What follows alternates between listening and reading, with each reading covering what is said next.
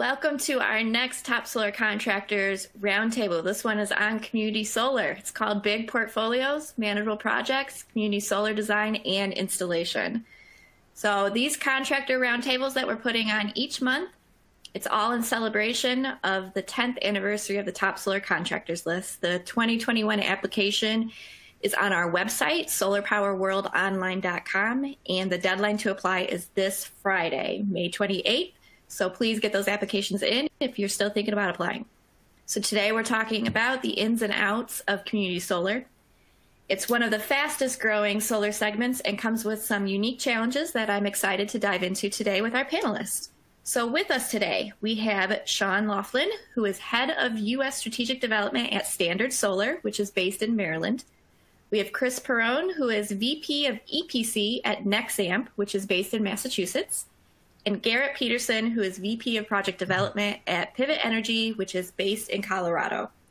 So I thought we'd start off by just kind of getting to know what each company is doing within community solar. So maybe Sean, you could start us off. What is Standard Solar's experience in community solar? Um, sure, I'd be glad to. Really nice to uh, to be here. Thank you, and hello everyone. Um, so uh, Standard Solar started off like a lot of solar companies did. Uh, they're a little bit older than than many solar companies, 15 or 16 years old now, I think, at this point. Um, I've been with them about uh, seven years myself, just a little bit over. Um, and we started off like many solar companies did, right? We were self-developing EPC.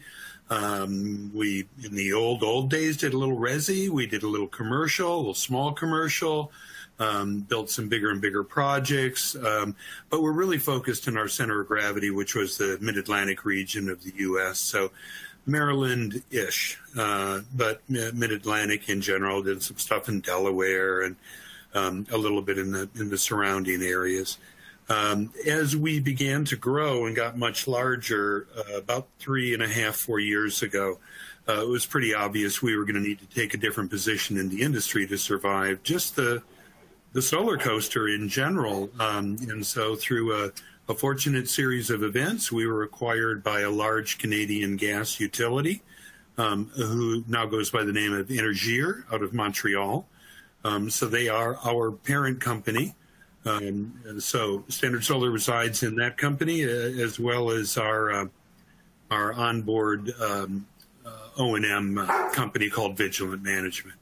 Um, so that's basically uh, our background. As we got larger, our, our business model changed from primarily being self-developing EPCs uh, to being acquirers of projects and financiers. So we we finally had some real money under our belt, and we wanted to build a, a solid balance sheet and a solid company.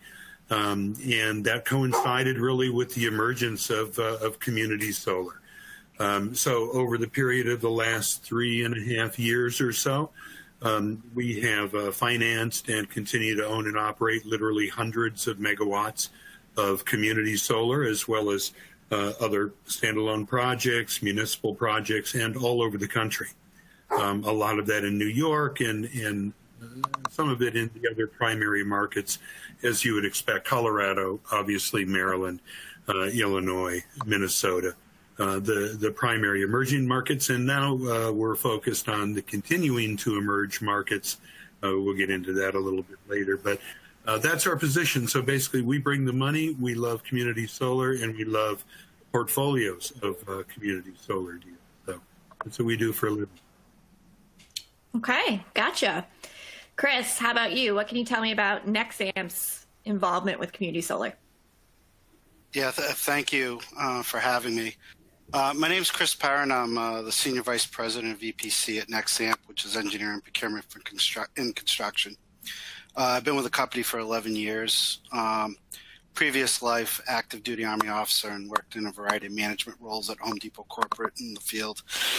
Uh, Nexamp, uh, we're a fully integrated clean energy company based in Massachusetts. Um, we were founded in 2007 by two U.S. Army veterans. Uh, our company manages a complete project lifecycle of solar and energy storage assets, uh, from design and construction to uh, customer acquisition and management, as well as O&M. Uh, over the years, we've been proud to build a national portfolio of over uh, 100 operational assets, uh, totaling well over 300 megawatts. Uh, for O&M, we manage our fleet and an additional 166 megawatts of third-party assets. Specifically in regards to CS, um, currently uh, we, we do that in-house, and uh, we have over 35,000 customers in seven states today. Awesome. Okay. Yeah, I know Nexamp has been involved with community solar since like the very beginning. So excited to talk with you a little more about that. Garrett, what can you tell me about Pivot Energy and, and what you're doing with community solar? Yeah. Thanks, Kelly. Uh, good afternoon. My name is Garrett Peterson. I'm the VP of Project Development for Pivot Energy. We are a um, community solar and C&I developer, a subscriber aggregator and manager, an EPC, as well as a uh, full wrap developer in the community solar space. So uh, wear a lot of hats, but um, really focus on the core development of community solar and the management of subscribers. Uh, we're based in Denver. We've been operational 10 plus years. Our um, company, Sun Central, manages over 200 megawatts of community solar subscribers across about a dozen different states. And then we are um, active in community solar development in more than that, probably 20 states. We're the largest community solar developer in Colorado. And um, personally, I've been involved in community solar development since 2015 and have worked on over 400 megawatts of community projects across the US. Awesome. Okay. A lot of experience here with us today. I want to talk about how community solar projects maybe differ from the traditional commercial project, if at all. Sean, since you've kind of have a little bit more recent experience of switching over or at least getting involved with community solar, um, how, how do you approach the community solar market? Is it different than starting a, just a plain commercial project? Yeah, I'm going to sound like a lawyer, but uh, my first answer is it depends. Um, and it does depend. So, from the perspective of a financier, um, it, it is quite a bit different. Um, and I'll, you know, obviously there are others here that can speak to the differences in the development of these types of projects. But for us, um, you know, I guess first you need to decide, you know, sort of define what what is a commercial solar project. You know, it's an average C&I project. So, for the purposes of how we look at things, you know, we we work on very little below about 500 kilowatts, and we work on very little above about 25 megawatts. Um, so if you're talking about, you know, sort of the standard, we're all familiar with the standard commercial or industrial or municipal project. You've got a PPA, you've got a single off taker, you evaluate their credit. Hopefully they've got good muni bonds or they've got investment grade credit uh, or very close to it or can bring a parent guarantee. Uh, once you have that locked down, it's really a matter of finding a place where you're going to build this, usually on uh, facilities that they own, either a rooftop or land. Um, and uh, you negotiate and execute a PPA. Uh, you get somebody to build it. You start generating energy, and you send them a bill for a pre-negotiated rate for for the energy. Community solar hold different kettle of fish. So uh, you know, it's very much uh, sort of riding a riding a bicycle while you build it in a race. Um, so what you're really doing is number one, um, you're trying to adhere to whatever particular program guideline might be in place for that particular project, and they vary a lot uh, from state to state to state. So New York is very different than Colorado, et cetera, et cetera. Um, different utilities approach it in different ways. Uh, some states are more supportive than others. Um, and that uh, blends on down to something we're going to talk about, I think, in greater detail in just a little bit, which is the particular mix of subscribers.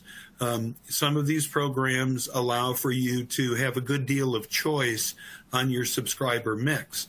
Uh, if you're somebody like me that's bringing the money, you'd just as soon have the fewest, highest credit subscriber, you know, you know, anchor tenants as you can. Um, however, uh, in many of these programs, you have to have multiple tenants, including low, medium income, um, sometimes hundreds, sometimes thousands of tenants in various sizes of projects. Um, and you've got to negotiate some type of contract with every single one of them, uh, and you've got to deal with that credit rating. So, um, you know, by the time we get involved, we're looking very closely at uh, where things fall uh, credit wise, what the anchor tenants look like, um, what the rates and discounts look like. Um, and then ultimately, uh, since we bring the full capital stack, we care not only about uh, the expense side of the equation, we want to bring the cash to build it uh, and finance it, but we also want to monetize the tax equity on the backside. Uh, so that's another complicated equation from a financing standpoint uh, that we get involved in as well. So, I mean, from 100,000 feet, those are the main differences. Perfect. Great explanation. um, Chris, I'm hoping you could speak a little bit about how site selection works for these projects. Like, how are farmers giving up some of their land because they want to do a project? Are municipalities wanting to do community solar? What is site selection like? Uh, CS CS is a component of site selection like any other project we do. So we kind of look at projects from a singular lens and then add a CS component to it. What I mean by that is typically the land attributes and the interconnection complexity uh, tends to be the main driving components. But then the next factor when you add CS to the mix is the demographics of the surrounding areas. A little bit what Sean's talking about. Depending on the mix, you want to ho- you hopefully the d- demographics support that type of mix. Um, ultimately, you know, we aim to deliver on the promise of community solar as it is defined, you know, and that means working with and through the communities where our projects are sited.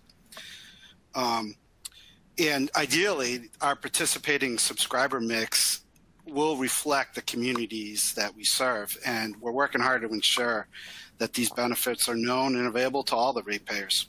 So th- that's really the key component is that demographic component of site selection. Mm-hmm.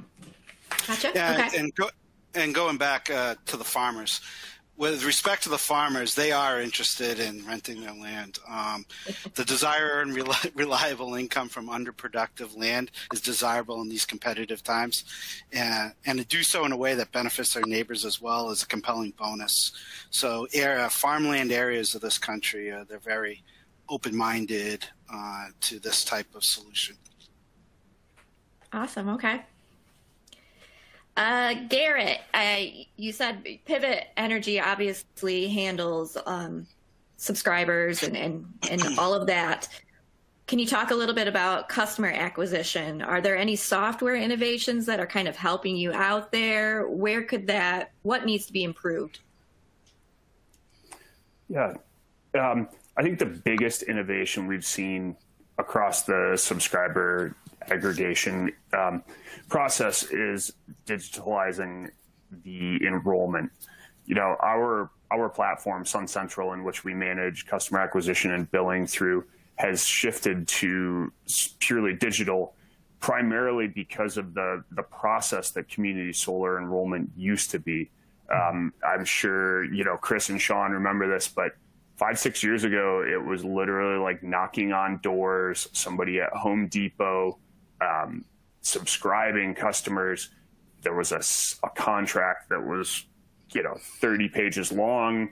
And what we really had to do as an industry is evolve into something that reflected more how standard consumer goods and services are sold right now. Like you can sign up for a cell phone online, you can order anything from Amazon or, or wherever else. And I think that's that's the way this this industry has evolved, and we're making the process easier to to have subscribers come on board. Also making it a little bit easier to uh, transfer a contract. If they end, you can have a digital wait list of, of people waiting to get into gardens.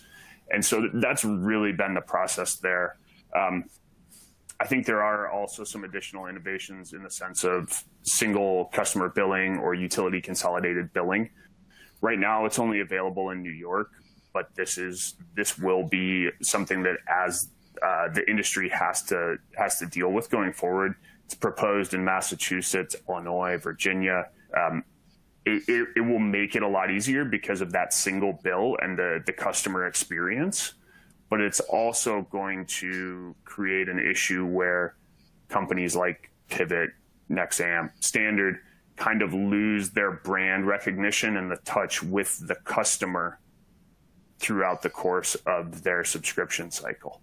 So mm-hmm. there, there, are definitely innovations coming. I, I see a lot more happening uh, with the way just people are, are buying their energy as, as a whole going forward. Mm-hmm. Gotcha. I have a question for you, Garrett, specifically about Colorado. I do notice that the community solar projects there, they are called gardens. Is that just a fun word, or is there a distinction between a garden and, and a different project? So I think that really f- comes out of uh, the program in Colorado. You know, Colorado was one of the, the really the first states, and it it was meant to mimic a community garden where you had a, a smaller piece of property, say with a lot of um, people in the area that came and worked on it. But in Colorado, we do have county adjacency rules for subscribers. So it does make it feel slightly more community garden than like New York, where you just have to be in the same load zone. Mm-hmm. Gotcha. Okay. So I think I think that's where it comes from.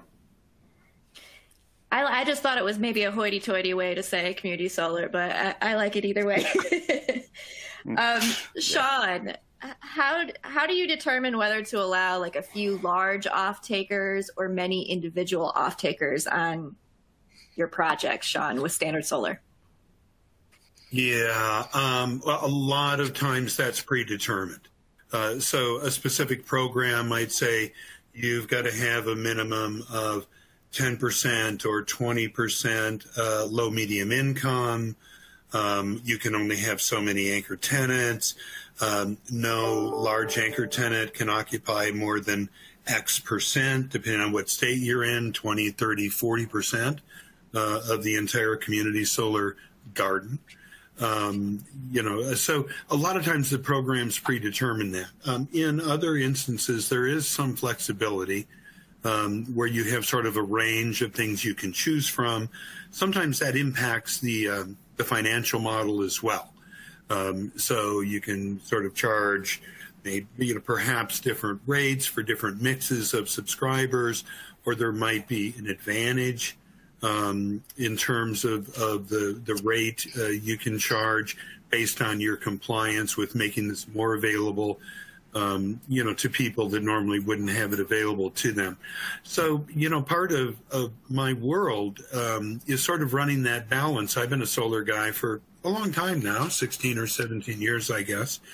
Um, and, and I run that balance. I wrote an article uh, last year, a year and a half ago, uh, on actually fulfilling the promise uh, of solar through community solar. Um, and that's important to me. But when we get it, so I run sort of both sides of the fence, right? So on one side, I'm in a room full of guys with really shiny shoes. They're bankers and lawyers and tax equity people. Um, and they want the fewest, uh, you know, possible subscribers with the highest possible credit and the lowest possible risk. Um, but a lot of us that have been around solar a long time really do care about fulfilling that promise that Garrett is talking about. Um, and that's critical to us. So we strike that balance and uh, we comply with programs to the ability, you know, to the best of our ability, of course. And then we work very closely with developers themselves uh, about what they need to see in their community and in their programs for them to be successful. So I, I think that's the broadest way to approach it. I think it's probably the right way to approach it. Mm-hmm. Okay. Along those same lines, you brought up like there might be requirements that certain um, portions of a project have to be, you know, fulfilled by low income um, residents. Garrett, maybe you could talk a little bit more about that. How do you encourage um, low income participation in these projects? It kind of seems like it's becoming more, I don't want to say trend, but it's becoming more important to kind of get more people involved with community solar that obviously maybe couldn't couldn't do it themselves. Of course, uh, it's a it's a fine line between I think a, a trend, a um, a requirement, and then almost a necessity, right? So there are certain states that obviously have low income requirements. New Jersey, it's planned for Virginia, And then you look at um, maybe something like New York that is planning an LMI program and an additional incentive for that.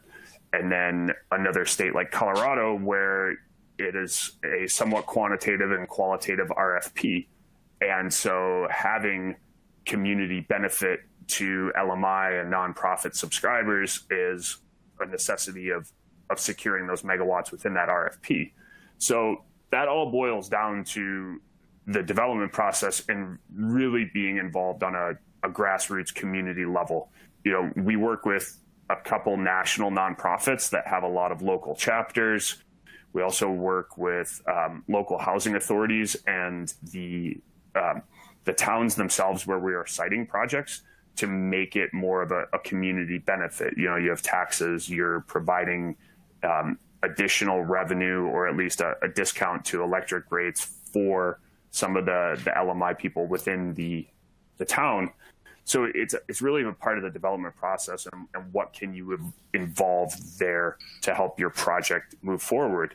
But then you have to do you do have to consider things on the back end, like Sean was talking about with underwriting and things like that that truly play into the financing of it, where states are states are putting out some uh, a fairly high bar to LMI subscription. You know, New Jersey this this last procurement, every project guaranteed to be, I believe, fifty percent subscribed by LMI customers.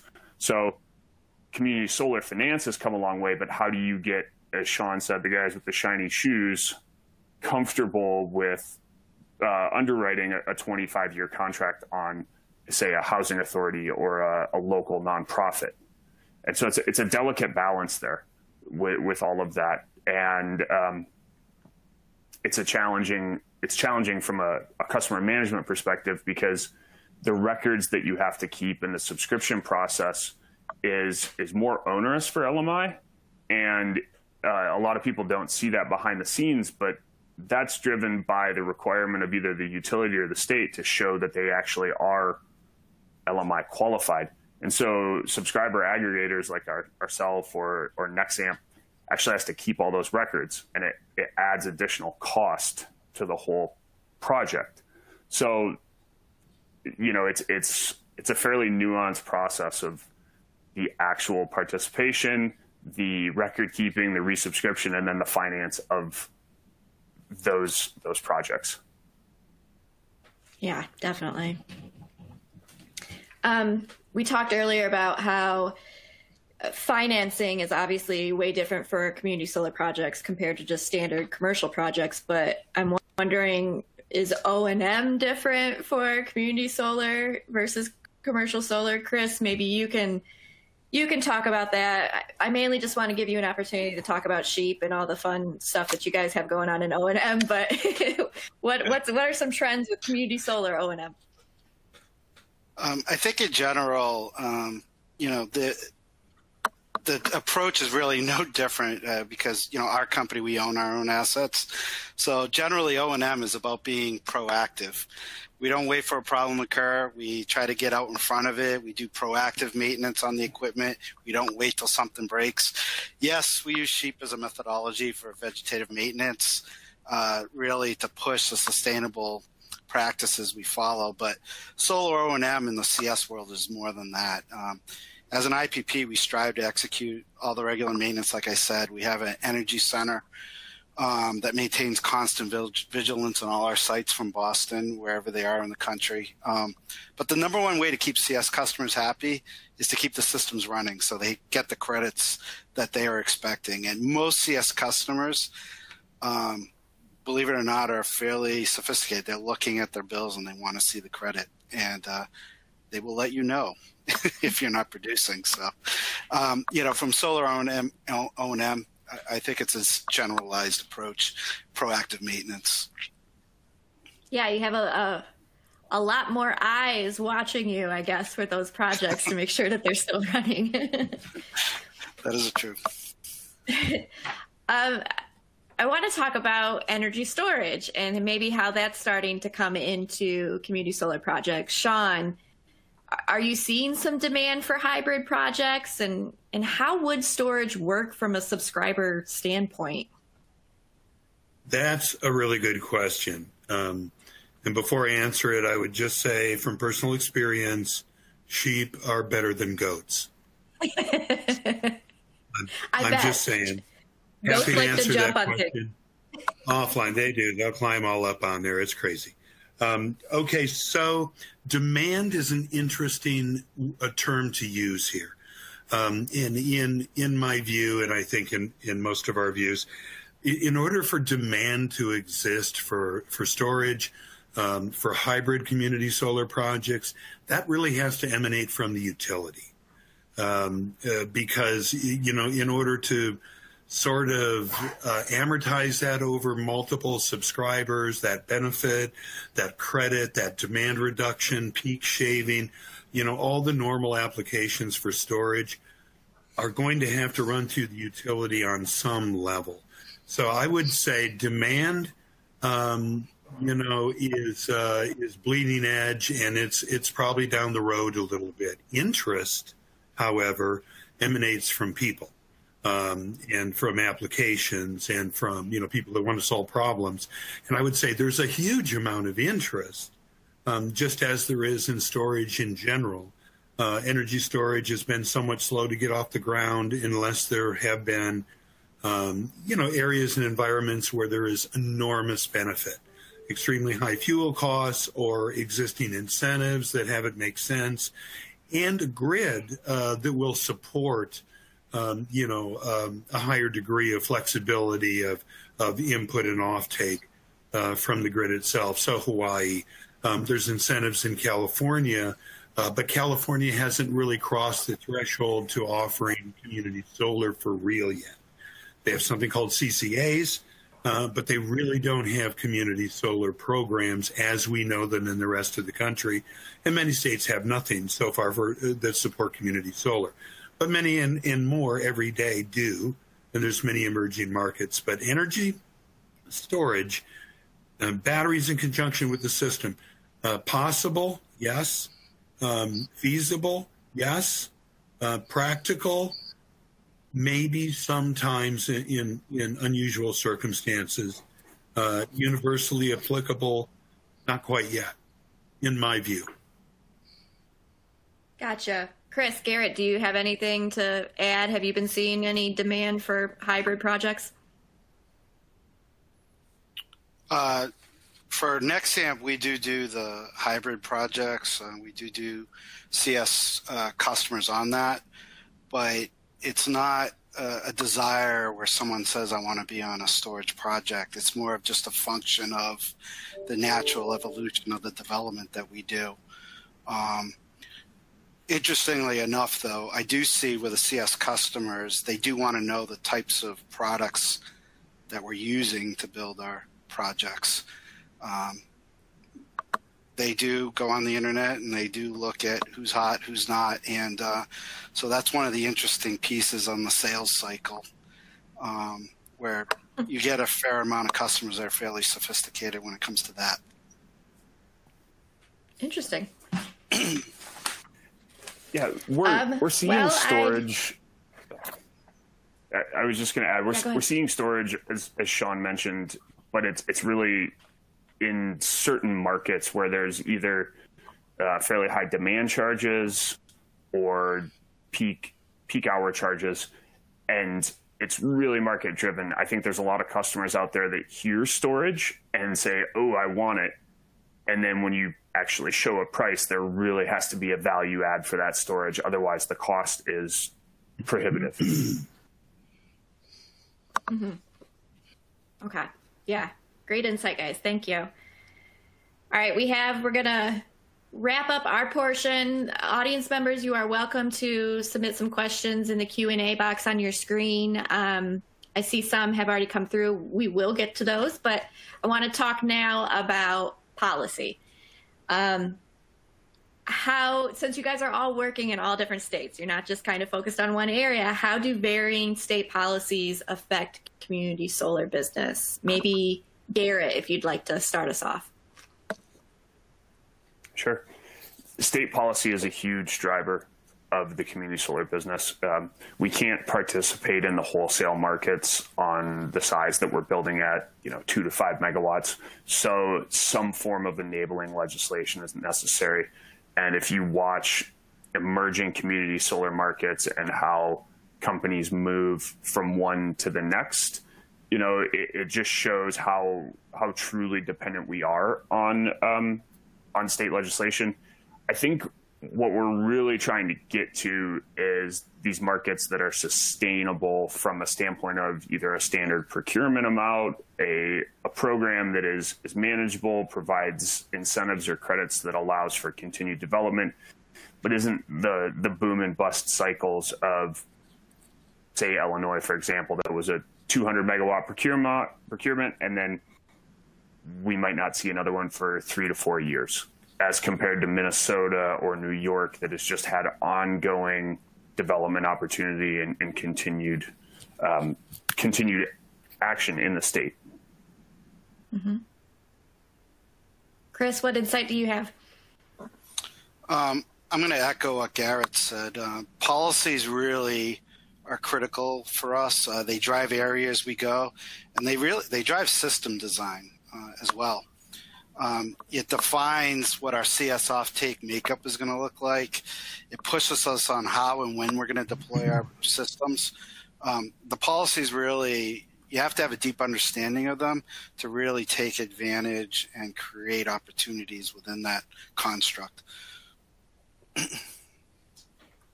okay. Sean, what what do you think about policy and maybe where where are you looking ahead to? What are the emerging emerging markets? Um, yeah, really, really, really good question. Uh, so we are, you know, on one hand, um, trying to become, you know, very uh, intelligent about and responsible about where we pursue, you know, particular markets. Uh, to a great extent, we're extremely dependent on the development, you know, the, de- the developers themselves, um, you know, to find and pursue those markets. But we need to be ahead of that not only in terms of the relationship, but you know, in terms of planning for the market, because the policies to, uh, you know, basically drive the structure of the financing in the program. Um, so at some point, all those pieces have to come together for us. Um, so there are some markets, uh, just like any state, that might pass a, a, renewable portfolio standard and opens up for renewable energy in general, solar in general. Um, you know, there's always a big boom. So there's a boom there. Uh, you open up for community solar and there's a big boom. Uh, almost always the, the state is not prepared to handle the size of that boom, the PUC, the regulatory agencies, the utilities, et cetera. Um, you know, and they get good at it over a period of time. So you see states like New York come and go, uh, you know, big, huge boom, and then pull back a little bit and kind of redo the program, you know, come back out. Um, so we're we're watching New York's reemergence. We're watching New Jersey very carefully right now. Um, uh, what's new and hot? A little bit in the in the Mountain West. Sorry, large dog. um, uh, New Mexico, we're watching very carefully. A little bit in Arizona, uh, and the redo of uh, you know several other markets that are beginning to emerge. And it looks like Maryland is getting uh, a little more solid, although there's been community solar there for a while. Okay. Thank you guys for all of the really great answers. Um, we're gonna I'm gonna look through some of these questions and maybe toss them to a few of you guys. Um, there's one. I'm gonna kind of rephrase what they're saying, but um, solar EPCs who are maybe primarily just working on um, stuff for homeowners or small commercial, um, how would they get involved with community solar? Um, what how easy is it to kind of enter into that new market? Does anybody kind of have any advice?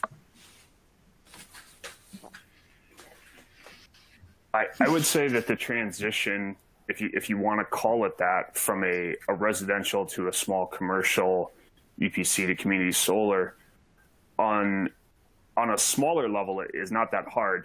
There there are a lot of states that have community solar projects that are under 250 kW.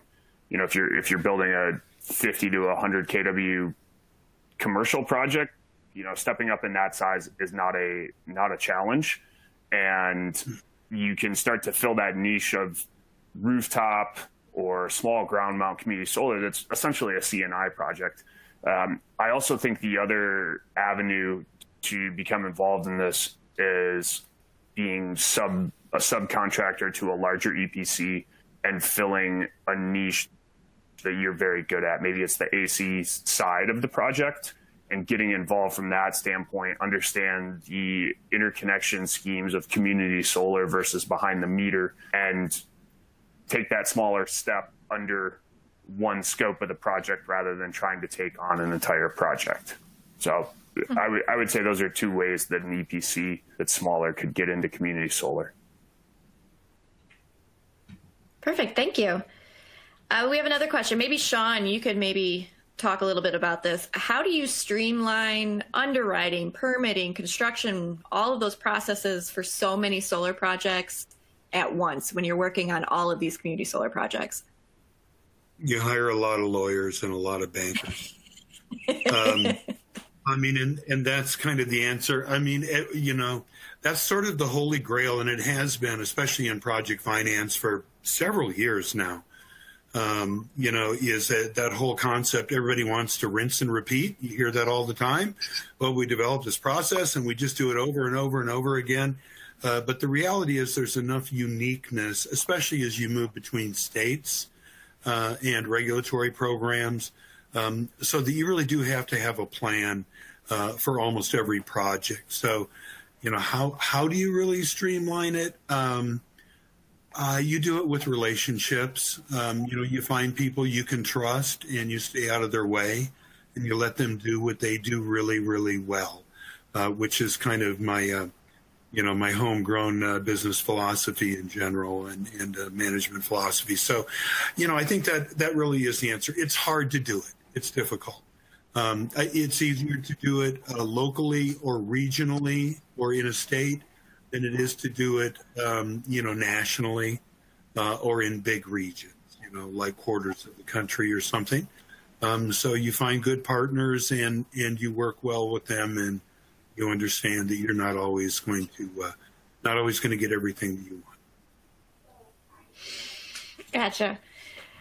Uh, Chris, maybe you could help me with this question. Um, what do you think is the future of community solar in states that are maybe not attaching incentives to things? Like I know, like in Illinois, uh, the community solar projects have already met that cap. Like they're not being incentivized to build anymore. New York is kind of faced with the same thing. Is community solar just dead in those states, or what do you think? Um, so we've been kind of we've been on the ground floor in virtually all the new CS markets as they've they, as they've opened up, and a lot of what Garrett and Sean have said as I've listened to them really has resonated with me. Um, and, and, and what I mean by that is is that each state has its own unique flavor to it, and some are clearly better than others. So, what we have done since we've had a lot of inroads into multiple states is we're pretty active on the policy side to help the states craft policy that makes sense.